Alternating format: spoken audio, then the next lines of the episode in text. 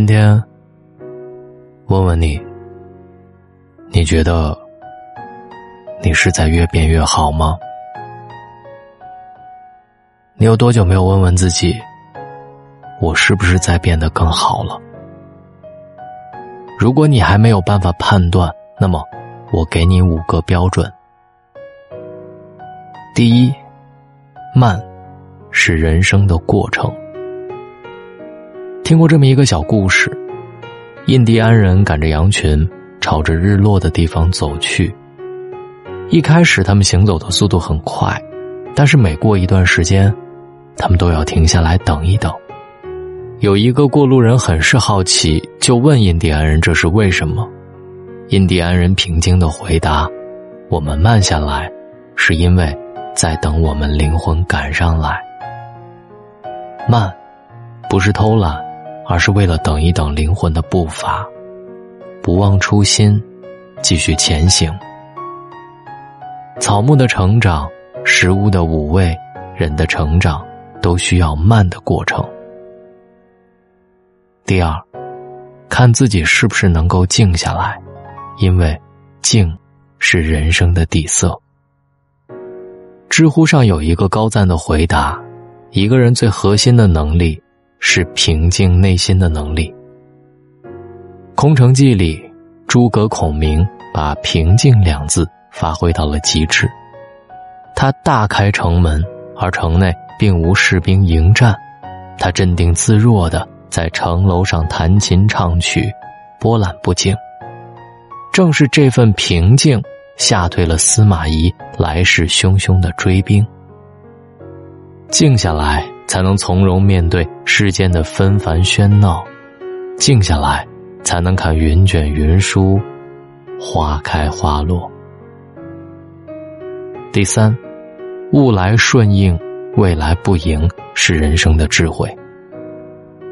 泰戈尔曾说：“如果你因为错过太阳而流泪，那么你也将错过群星。”想起一个小故事。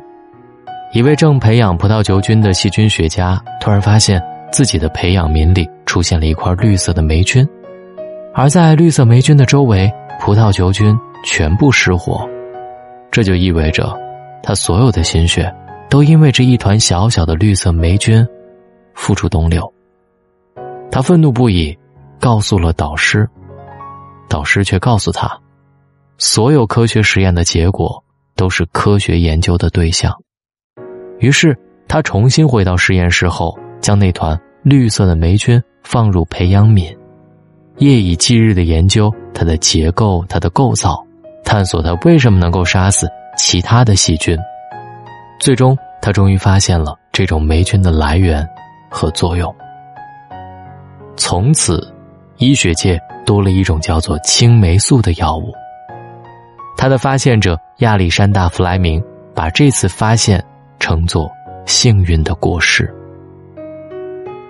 当你以坦然的心态面对一切意外，就会发现，不幸当中也可能隐藏着幸运的彩蛋。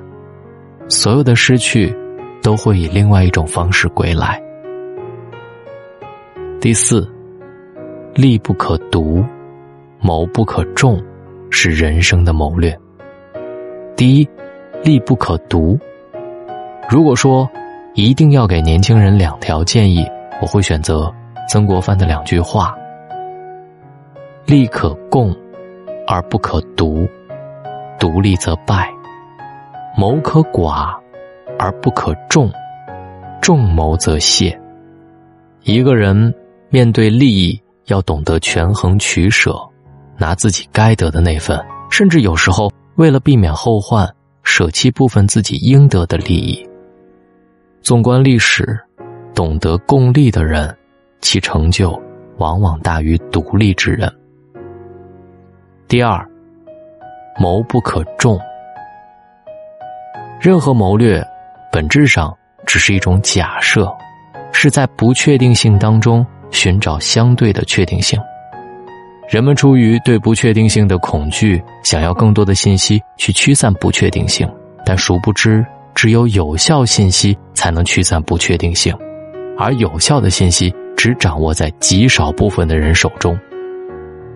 正所谓，事以密成，语以谢败。成年人想要做好一件事儿，首先要做的不是咨询和求教，而是隐藏自己的动机。谋不可众，并不是要大家闭目塞听、独断专行，反而是犹豫不决、需要别人认同才能行动的人，才需要明白谋可寡而不可众，可以集思广益，但不要让太多的人。参与你的决策，尊重大家的话，参考专业人士的意见，最终自己做决定。第五，默是人生的境界。在这世上，人人都有说话和表达的权利和自由，但可以做到克制自己，不去解释，不去辩驳，不去纠正别人，却是一件相当难的事。一，强大的人无需自我解释。其实，没人愿意成为众矢之的，但之所以不去解释，不过是知道，在不相信你的人面前，解释毫无意义，甚至会越描越黑，还不如不去理会，让自己活得舒坦和清静。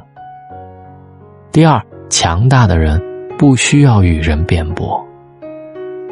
不知你是否发现？每个人的认知水平、思维方式，乃至格局和境界都有所不同，看问题的角度和高度就会有所不同。话要说给懂的人听，道理要讲给明白人，不必跟那些不同层次的人多费口舌。在并不平静的这一年，做到内心平静，真的挺不容易的。就连大龙，这不容易的一年都很难做到内心毫无波澜。今年我们大家都过得不容易，才需要在晚间用一种语音相互取暖。如果你还没睡着，希望在枕边是我的声音在陪伴你。这里是大龙枕边说，在每一个你孤独的夜晚。我都在，希望你给我点赞。晚安，好梦。城市的光，霓虹的想象，此消彼长，真相被隐藏，谁在意过我在说什么？宇宙冷漠，谁对谁负责？谎言啊，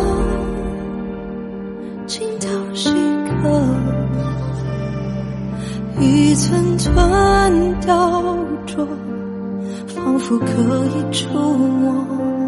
你曾击溃的喧嚣着，穷追不舍，要经历过那么多，才能勇敢面对寂寞。重担夜色如墨，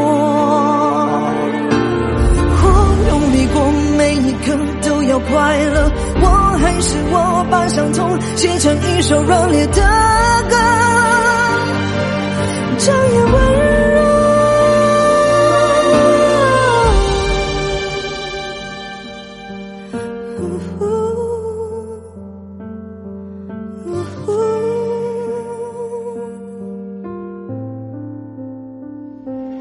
人的脸庞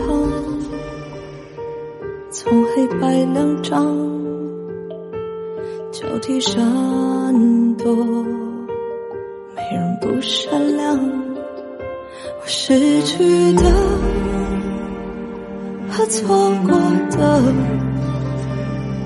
像不速之客，考验我的脆弱。曾击溃的喧嚣着，穷追不舍，要经历过那么多，才能勇敢面对错着。重来夜色如墨，我用力过，每一刻都有快乐。我还是我，把伤痛写成一首热烈的